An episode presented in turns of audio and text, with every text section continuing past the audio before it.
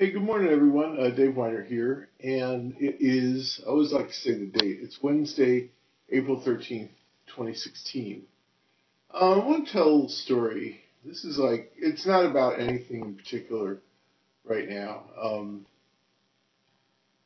but it's, I first noticed this when I was a Mac developer in the very early 90s. And uh, there was a pretty good developer community in the Mac, and business was good in the early 90s.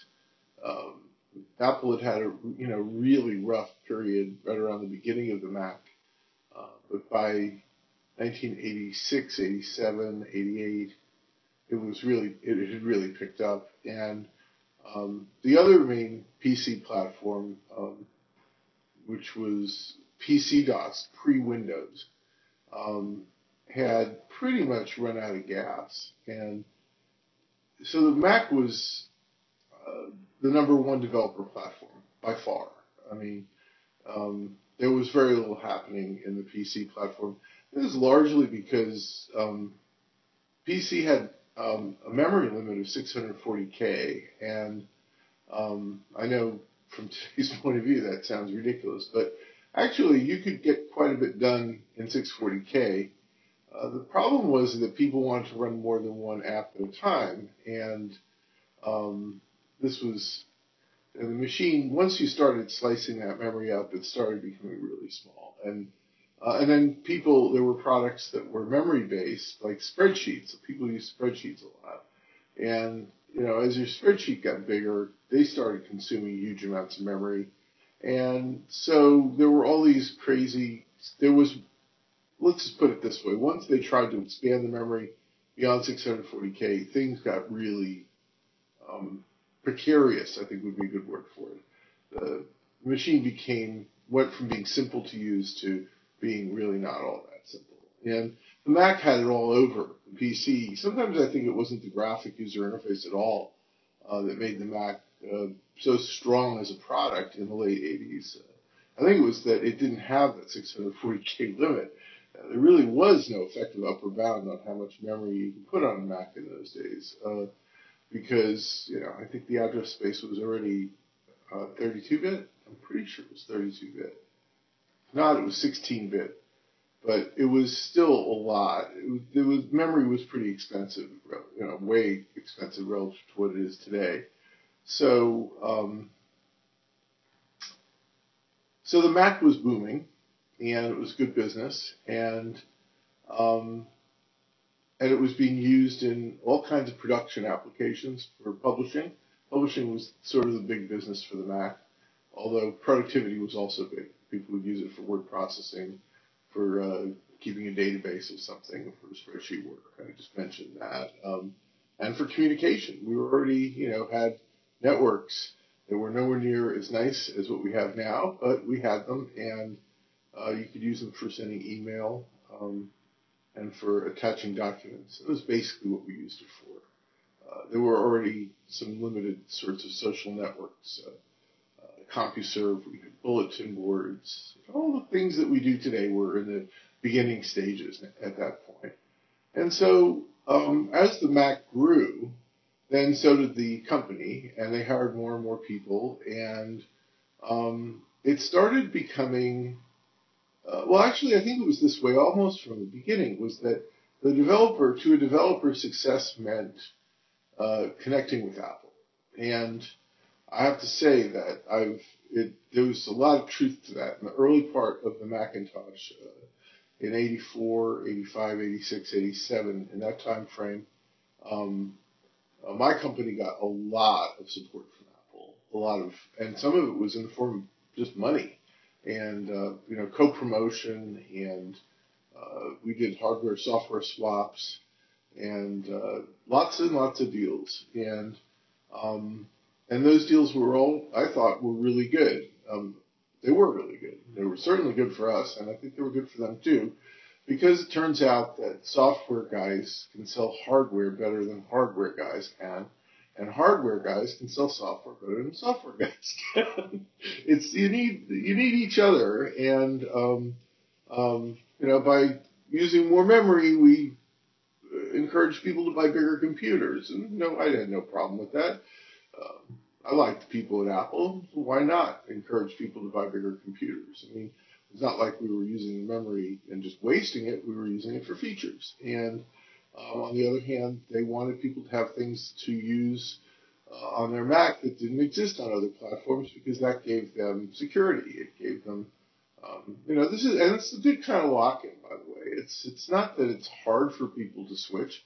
It's just that why the hell should they switch if they're happy with it with what they've got? That's that's the the nicest kind of business to have. It's like then you can say for sure that the people who use your products really are there because they like your product. And that's a very good feeling for a guy who creates a product is to know that they don't have to be here, but they're here because what they've got is the best that they could possibly have. It's also a really good culture to have in a company is that the idea that, that by default we assume that our users are really, really smart people.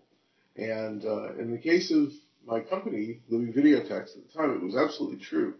My users were really smart people. They had to be smart in order to understand why this software was so useful, you know. And uh, so, anyway, so success was defined in terms of uh, connecting with the hardware vendor and getting those great co-marketing dollars, and it meant that there was almost no working um, at the same level. The developers didn't really work with each other, and um, and and then I didn't realize this, I have to say, because the, my second company was built on the premise that developers would work with each other. And that if we, you know, because I had seen was that there was specialization in software.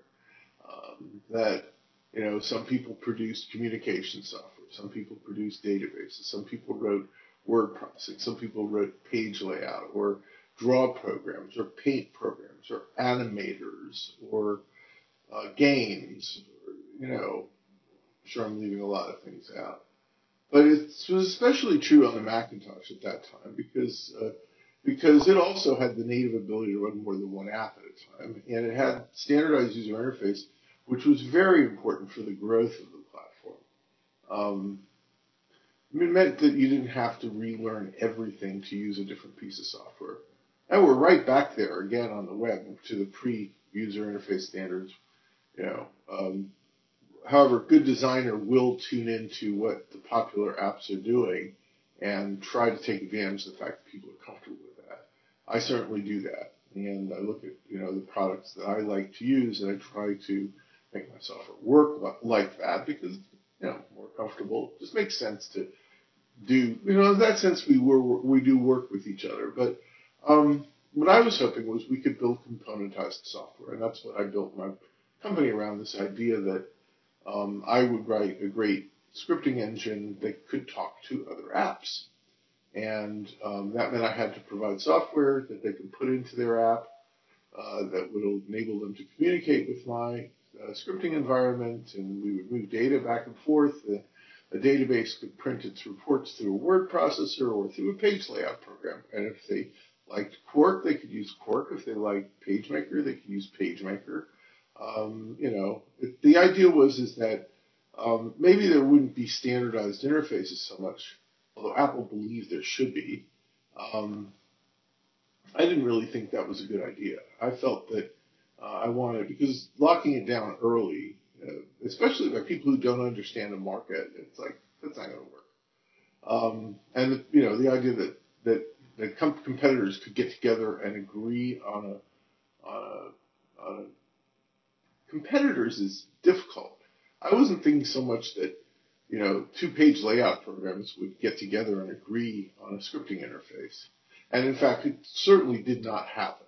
Um, Quark and PageMaker had radically different approaches to the way they did scripting, and you know you could put the you could build the uh, do the factoring on the other side you could very easily take the basic capabilities they have and refactor it and come up with a standardized interface on the scripting environment side.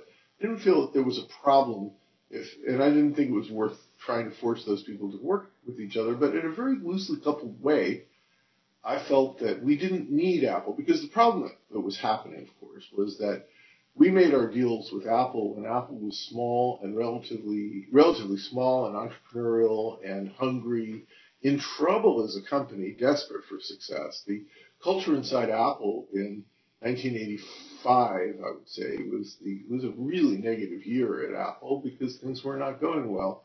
And so that's a wholly different environment from the Apple of the early 90s, which had grown enormously. And um,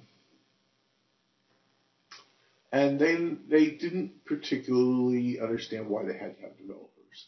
I think that I would put it that way. That that I felt like a lot of the meetings I had with people at Apple were about, well, we don't really understand why we need developers. and being a developer, man, put me in an awkward position. It's like, well, why are you here? Um, I don't know, because I'm a developer. Well, why do we need developers? so it wasn't a very good environment. It wasn't that idea of this hub and spoke thing. It wasn't going to work. And I could see that probably could see it better than most of my uh, colleagues in the software development world. Uh, why? Because I had been there really early and had benefited from a fantastic relationship with Apple and a lot of good, like I said before, a lot of good deals, a lot of win-wins, real successful, you know, good times, right? and I knew that the Apple we were dealing with at that point was radically different. It, I don't think the other people really they might not have understood it. Anyway, when push came to shove, nobody worked with each other. We were all trying to get our deals with Apple. Except me, I knew I couldn't get a deal with Apple because they really resented the hell out of my product. but they were told by their bosses they had to work with us. So it was only a matter of time before we left because uh, they did not want to work with us. So, and, and it's, just you see it as a recurring theme over and over again, not just in technology, in everything. It's and it has a name, you know, it's the prisoner's dilemma, and um, you know, it's the the story. I don't remember exactly how the dilemma is is this, that story is told, but it, it basically the moral of the story is you have two people who would, on average, do better if they worked with each other, but there was an opportunity for one to win at the expense of the other and they would always go that route, even though the, the probabilities were way in favor of cooperation. Uh, the expected outcome was way in favor of people who cooperated. Uh, they would never cooperate, and um, and I just you see it, you see it all the time, and uh, and sometimes it comes up in uh, in discussions uh, where I would like to say to people, you know, it would really be worthwhile if instead of us all individually fighting to get to the top of the mountain, that we actually pooled our resources and, and tried to only take a part of the problem and do that really, really well and build stuff that works together. And this is always the challenge of development. It's been horribly frustrating. It really almost never happens. When it happens, it, you have to be the one who who gives up something in order to make it happen if you really want it to happen because almost nobody will do that. Nobody else will do that. So anyway, that's all. There's no, no, no action item for anybody else. Just wanted to tell a few stories. So hope you're all doing well. Talk to you later. Bye bye.